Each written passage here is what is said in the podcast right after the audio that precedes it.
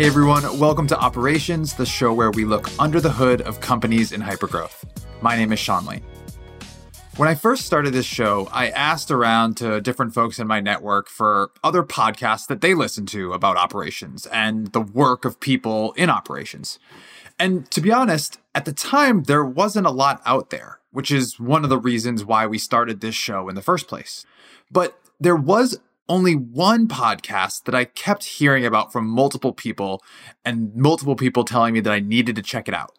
That podcast is called Second in Command, and it focuses on exclusively interviewing chief operating officers who are, you guessed it, typically the second in command to the CEO.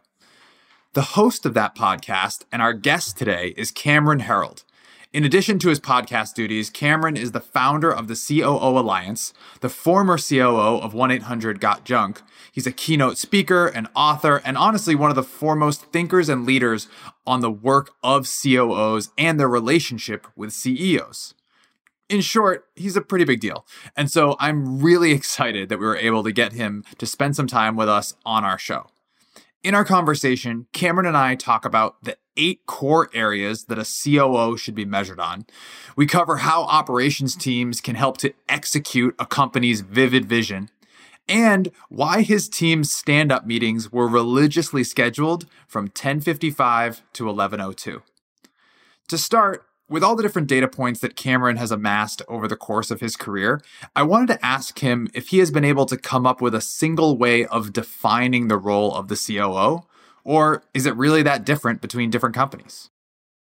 It's truly that different. In fact, um, Harvard did a, an article about 15 years ago called The Misunderstood Role of the COO and they identified seven distinct types of chief operating officers from the kind of the MVP to the heir apparent to the partner to the change agent. I forget exactly what all seven of theirs were, but they really kind of showed that the second in command to the CEO just plays a very, very different role. And probably not unlike you know marketing has changed over the years right? Where where you used to be a very offline or product based and now you know you have to have a blend of maybe online or offline and you're certainly taking into account much more digital. The difference with the COO is they also have to be the yin and yang balance to the CEO so the second in command is really usually in charge of all the stuff that the CEO sucks at. So it's just hard to actually say at times what the role is other than if the CEO is sick for six months, the COO typically would be the one running the company. Then you even get into title differences, right? Because really you get the scope and the, the responsibility, but people tend to give away titles a little too quickly.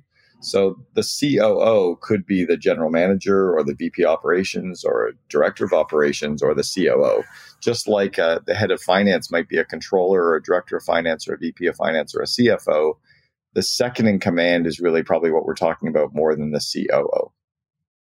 Hmm. And that was going to be my question, which, you know, based off of those kind of different titles that might have gotten mushed together there, is there a moment in a company's evolution where you have found to be the, the right time for the introduction of that true second in command? Yeah, the first step is that, you know, if you don't have an executive assistant, you are one. So, you know, often, often, what happens in these growth companies is people are working harder, working faster, working harder, working faster. And they're like, oh, I need a second command. No, you just need a bunch of the administrivia off your plate. And if you could actually delegate all the stuff that you're incompetent or competent at and get somebody to handle that for you, or if you can get stuff that's really way below your pay grade and having an executive assistant take stuff up, it usually frees you up from needing a true second in command for maybe six to 12 more months which is really powerful and, and often, you know, a great money saver when you can do that. So the true second in command comes along where the CEO finds that they're really working on big impact stuff, stuff that is, you know, at their pay grade or above as well. And they just don't have the time to do it all. And a lot of the stuff they're doing drains them of energy. Whereas if they were able to bring on a true partner, like a real yin and yang who could handle all the stuff that they hate and handle all the stuff that they're not that great at to free up the time of the CEO to be able to work in their unique ability, right? You delegate everything except genius. That's really when the real leverage comes in. Hmm. And so as you've looked at how these relationships have evolved, one of the things that I think is is super interesting is just the sheer number of data points that you've been able to collect, right? Whether it's through your work with COO Alliance or, you know, you're up to over 130 episodes on, on the Second in Command podcast. When you look across all of those data points, are there any kind of universal truths or big glaring similarities that you're able to extract from all those different COOs? Oh, for sure. And we actually created a scorecard that allows COOs to rate themselves against other COOs, or it allows the um, the CEO to rate their COO. And we came oh, up interesting. yeah, and we actually came up with eight core areas that the COO rates themselves against. And those eight areas just really give a real good glimpse at, you know, either their skill set on specific areas or maybe, you know, areas that they should be working on, areas they might be able to, to be getting better at. Interesting. Do you mind telling us about one of those core areas that that you find to, to be helpful to score those COOs on? Yeah, I, um, I mean, I'll walk you through all eight of them really quickly. The first one is the vision being aligned with the CEO, right? Are they truly on the same page with the vision of the CEO? The second is, do they have a strategic plan in place to make that vision come true? And has the CEO signed off on their plan? The third would be, do they have the people systems in place for recruiting, interviewing, hiring, onboarding, and training of people? The fourth is, do they have the right meeting rhythms and the systems in place for meetings across the organization? The fifth is, do they have the financial systems in place to make sure that they can scale the company in the most efficient way? The sixth is, do they have the basic job skills to do the job of the COO? The seventh is, do they have a tribe of mentors that they can actually turn to and reach out to and do they actively work with those mentors? And then eighth is do they have the systems in place for culture to turn their company into a magnet for great people? Those tend to be the real good benchmarks for a great second in command. You can see why I needed to have Cameron on the show, right? He not only has this unique perspective on being the second in command, but he also has a tactical list of things you should be measuring yourself on if you want to be one. In case you missed all of those, Cameron's eight core areas of being a second in command are one, an aligned vision with the CEO, two, a strategic plan, three, people systems, four, meeting rhythms, five, financial systems, six, the job skills to do the job, seven, a tribe of mentors, and eight, a culture that is a magnet for great people. And let's be honest, I wanted to go deep with Cameron on all eight of these different areas, but the one that jumped out to me immediately as something that's relevant to this show was number seven having a tribe of mentors. I often find myself looking for mentors or role models at companies that are similar to Drift. Maybe it's a similar business model, or maybe they're a couple years ahead of Drift in terms of their maturity. But what I like about Cameron's show is that he has COOs on the podcast from a wide range of industries and business models. So I asked him, which type of mentors should I be seeking out for my tribe? So, first and foremost, you're looking for a second in command or a COO who really is great at the stuff that you're not great at and loves doing the stuff that you don't love doing. So, that really is the first area that you're starting. And then secondly, that they must have a really strong trust with you, that you really have to be able to almost turn your keys over to them, give them the passwords to the business day one, you know, and have done all the interviewing and reference checks so that you really understand them before they start. That's where you'll get the most leverage. Whether or not they have industry experience kind of depends. I think if you're in a fairly technical kind of business, yes, then it, it can really help that they have some technical expertise. But if you're in a you know a business to consumer type space or a business to business space, often they just need to learn the product or service, and and we we sometimes think that that's more important than it really is. You know, when I when I was the second in command for one eight hundred got junk, you know, I came into the business and and after spending two hours or three hours out hauling junk. I turned to the CEO and I said, "Okay, I know the business." And he started laughing. He said, "I've been doing this for ten years. There's no way you know it." And I said, well, it's, we're not about junk removal. It has nothing to do with picking stuff up, putting it in the truck and getting rid of it.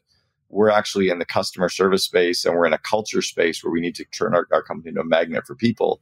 So when I started laying out the plans for him, he kind of looked at me and went, holy shit, you actually know the business now better than I do. So it really didn't matter. But if I was in a more technical, like let's say I was, you know, in the telephone space, right? I used to, to coach the CEO and the second in command at Sprint you know, you, you don't really want a second in command at Sprint who doesn't understand the telephone industry.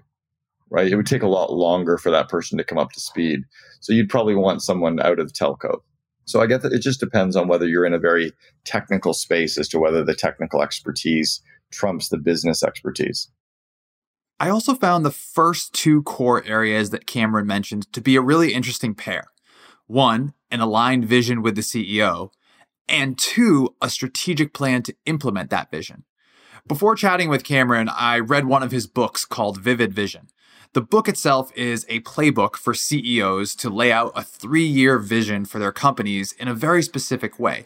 And Cameron makes a, a big deal in the book that the CEO needs to be the one who develops and articulates this vivid vision.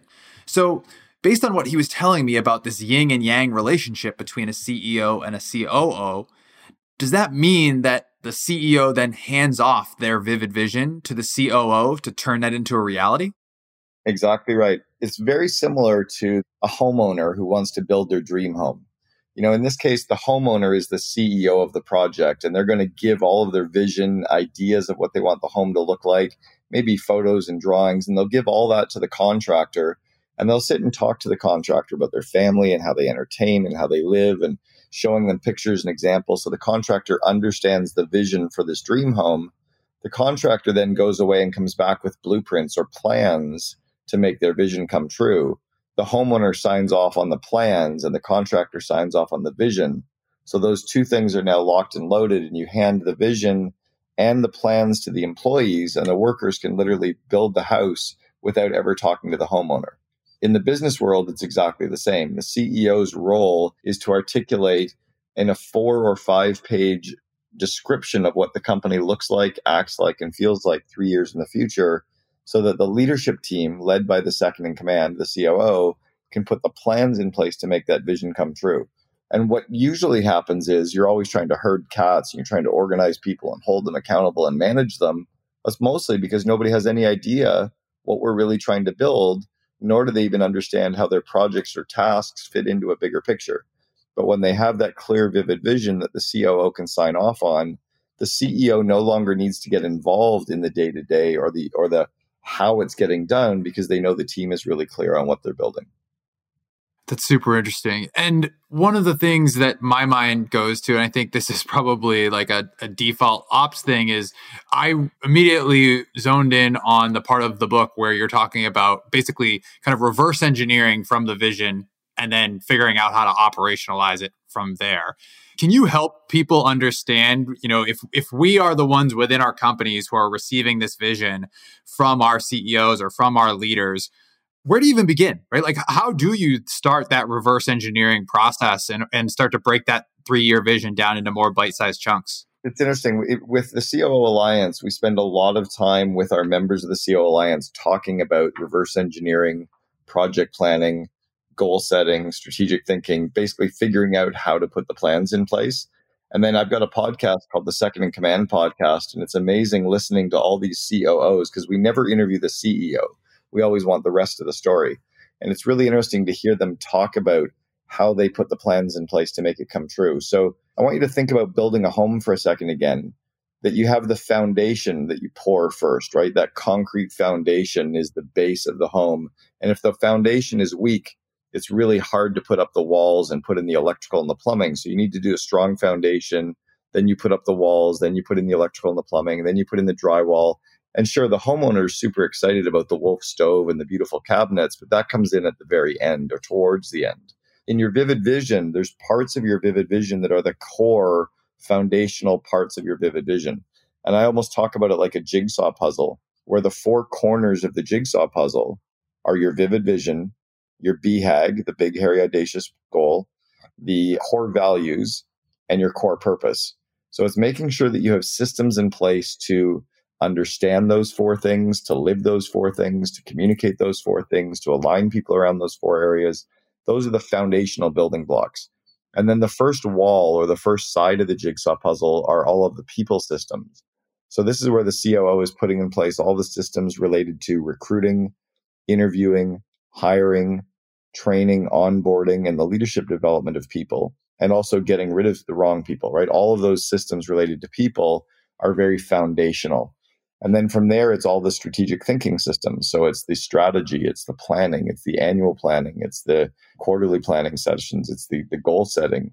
And then it's your meeting rhythms would be the third side of the jigsaw puzzle would be all your meeting rhythms. So putting plans in place for, you know, how to operate meetings. That's why I, I wrote the book Meetings Suck was for every employee at every company to actually understand not only how to run meetings, but also how to participate in them and manage up in them and contribute in them or how to opt out of the meetings so that they can actually work on their higher priority work. And then the fourth side of the jigsaw puzzle are the financial systems. And then in kind of the center of the puzzle is all the culture systems.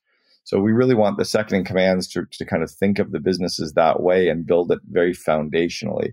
And that's why the strong, fast companies, you know, really can scale is because their base is so strong. Like we built the number two company in all of Canada to work for but our vision was really strong. Our core values, we obsessed over them. Our BHAG was clear. Our core purpose was clear.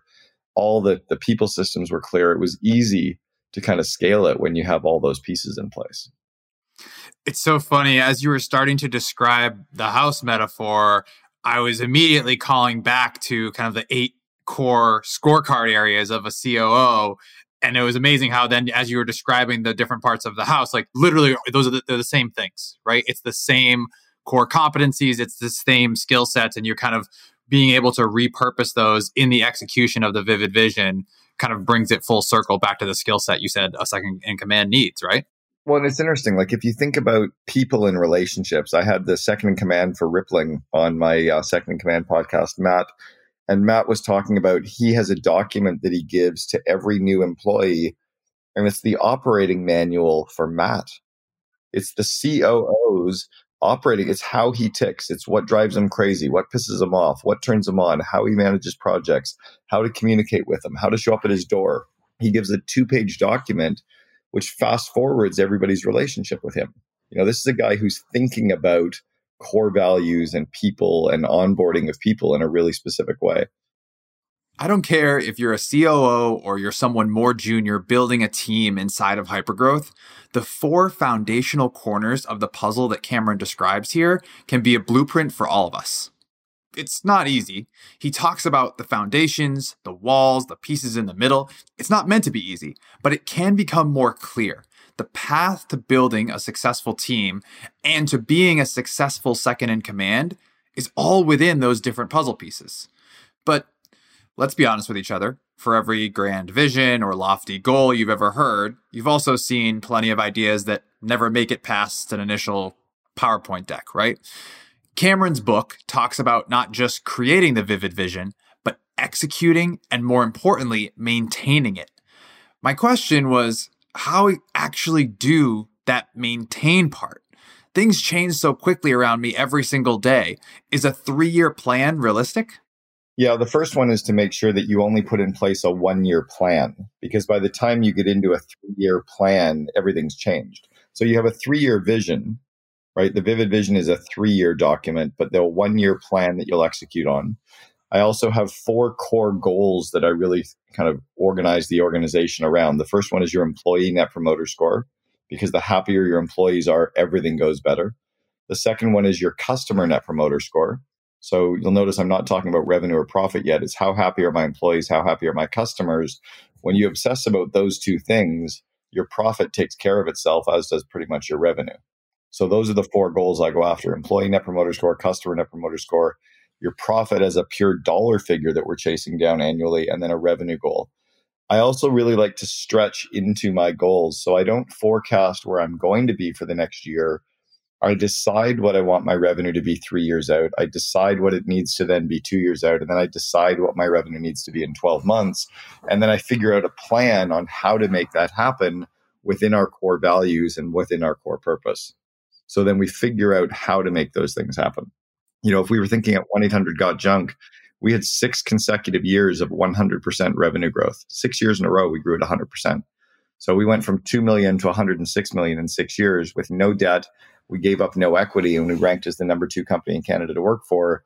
But we figured out how to make those growth numbers happen. And that's what allowed us to say no to a lot of stuff, but to say yes to the right stuff. Over the course of those six years, and you know, certainly in, in the work you do today too, I'm curious how you either thought about it yourself when you were in the role or how you coach operators today to kind of flex that longer term thinking muscle, right? Because I know for me personally, like you end up so in the weeds, you have to really make an effort to abstract yourself and think longer term. I know that the vivid vision is meant to be a CEO's exercise, but I'm curious how you coach COOs and second in command and ops folks to build that longer term thinking muscle, or do you think that they need it? No, they absolutely need it, especially in a growth company. So we'll talk about first hyper growth. So this is kind of 100% or greater. You need to have a monthly meeting for at least two to three hours where your leadership team talks about stuff six to 12 months out on the calendar. Just brainstorming, blue sky, throwing shit against the wall, post it notes, kind of what ifing and you what if the good stuff that could be happening, you what if the bad stuff that could be happening. So you're thinking about opportunities and what could be coming down that road. So we we every month would have a three hour meeting. We had an ongoing list of topics that we'd want to brainstorm on. I'd be like, you know, what would it be like if we opened up in Australia? Or what would it be like if we did acquisitions? Or what could it be like if we went public? And we just brainstorm around stuff, typically 30 minutes to an hour, but we were doing that every single month. It was in our calendar for three hours a month if you're growing at kind of 25 to 100% growth, you probably only need to be doing that on a quarterly basis. And if you're growing anywhere between 7 and 15% growth, maybe you need to have strategic time, you know, as part of your normal quarterly or, or annual planning meetings. So that was our strategy meetings. And that was in addition to the two day annual planning meeting, which was about strategy, vision, goal setting, and the plan. And then we also had a quarterly half day to a full day meeting to kind of press reset on the plan and again talk strategically. So, but we had a lot of time baked in our calendar for strategy. Yeah, and I can see how that kind of ties back into the meeting rhythms. Do you view it as ops role to drive those cadences or drive those meetings and bring people together for that what if exercise? Yeah, it's operations role to think about strategy and figuring out how to get there. And then IT and finance and marketing and everyone else can figure out how to make that come true yeah, I find it's dangerous at times to have IT driving strategy because they often go in a direction where the tail can start to wag the dog. Hmm. The question they would ask then is like, how would we do this thing we were, we want to do instead of like, what are the things we want to do? Or they want to build stuff and, and integrate stuff that doesn't necessarily drive strategically. Whereas operations tends to have a more holistic view of the customer and the employees and the market and the economy and our cash flow and and resources, whereas IT can tend to be fairly singular around its approach. And if you're doing that, let's say you're in that hyper growth category you mentioned, and you're doing this on a monthly basis, certainly the circumstances can change that quickly. Is it hard then to maintain some level of consistency in the course? Like, how do you know if the thing you've thrown out there as the what if you've given it enough time for it to work or that thing is still you know not fully baked and it needs another month before you abandon it well you've got you know you've got your weekly leadership team meetings where you're typically meeting for 90 minutes to talk about the core projects that you're working on to make the quarterly goals happen right you're debriefing with each other and committing to what your goals are for the next week and talking about obstacles and helping to remove obstacles together and then we also used a daily huddle where we had the an all company stand up meeting for 7 minutes a day It was held at 10:55 until 11:02, where we shared good news. We went through the key numbers. We did our project updates, and then we talked about missing systems and frustrations. So we have that daily pulse. Those rhythms in your calendar are what helps scale a company. That's amazing. We talk a lot about systems and routines and cadences with folks on this show. And I love how you still remember exactly the start and stop time of those meetings and how critical those were to your operating rhythms. Yeah, I mean, I've got companies all over the world using those systems now, but you know, we started our daily huddle based on a concept we learned from Verne Harnish with Rockefeller Habits, put it in place in 2001 where we had about 20 employees. And you know, fast forward 19 years later, 1-800 Got Junk is still doing daily huddle and they've never missed a day in 19 years. The reason it was 1055 was the first part of the day where the energy level drops is 11 a.m. The second part in the day when energy level drops is 2 p.m. So the good times to run huddle are usually first at 11 o'clock or 2 o'clock. We chose 11 as a good spot to kind of get a burst of energy before lunch. And then the reason we do it for seven minutes is if it's much longer than that, it kind of drags. So we picked a very defined time and then we had everyone's computers set up with an alert So at 1053, their computers would ring. They'd stop whatever they were doing. They'd finish phone calls, finish meetings. They'd walk to the huddle area and we'd start exactly on time and finish exactly on time.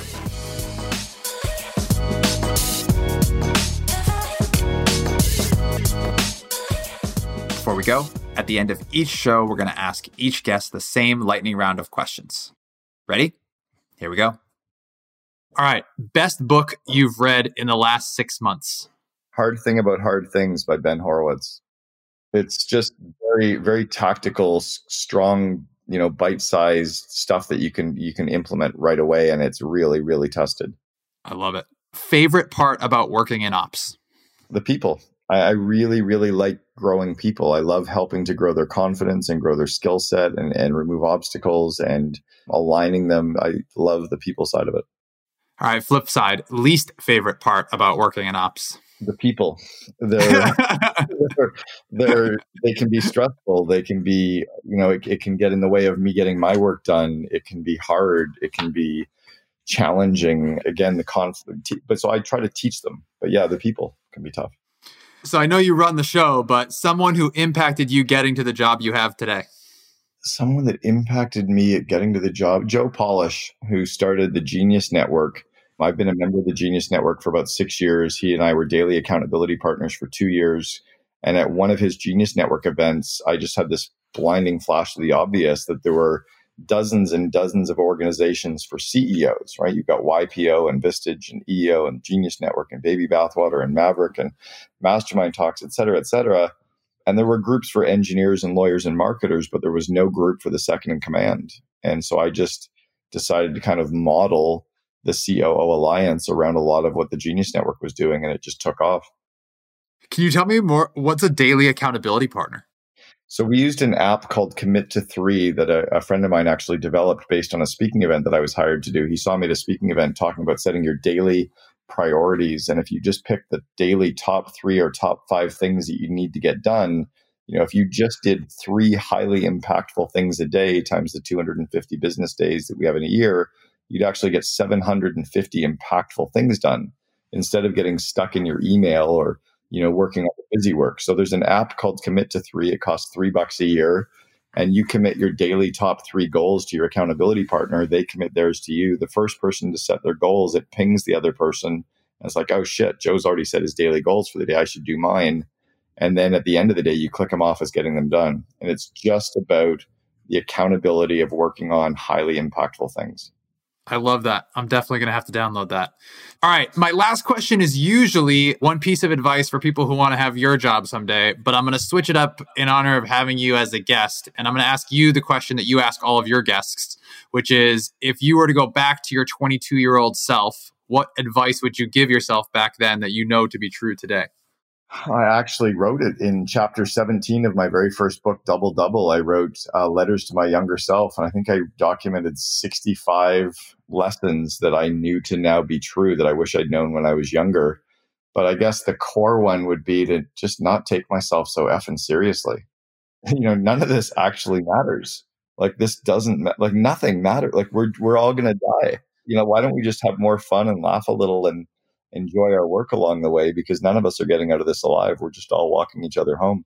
I noticed that came up a bunch in your vivid visions as well. You were always saying that the future version of yourself was very at ease. People were were saying how comfortable you were in the work you were doing and how well suited you were for what was you're doing. So you can see how that worked its way back into the visions you were giving to yourself as well. It's just it's just more fun to do it that right. Like so, uh, you know, just little tiny things that you can do to have more fun along the way, and then it just that bleeds into your engagement with your customers and your employees and it it bleeds into people having more fun which means they're going to get more productivity. And the other reality is you don't stress out as much because the reality we're not going to get all this stuff done. We're never going to complete our to-do list. If we do we're just going to add more goals. So you may as well enjoy the path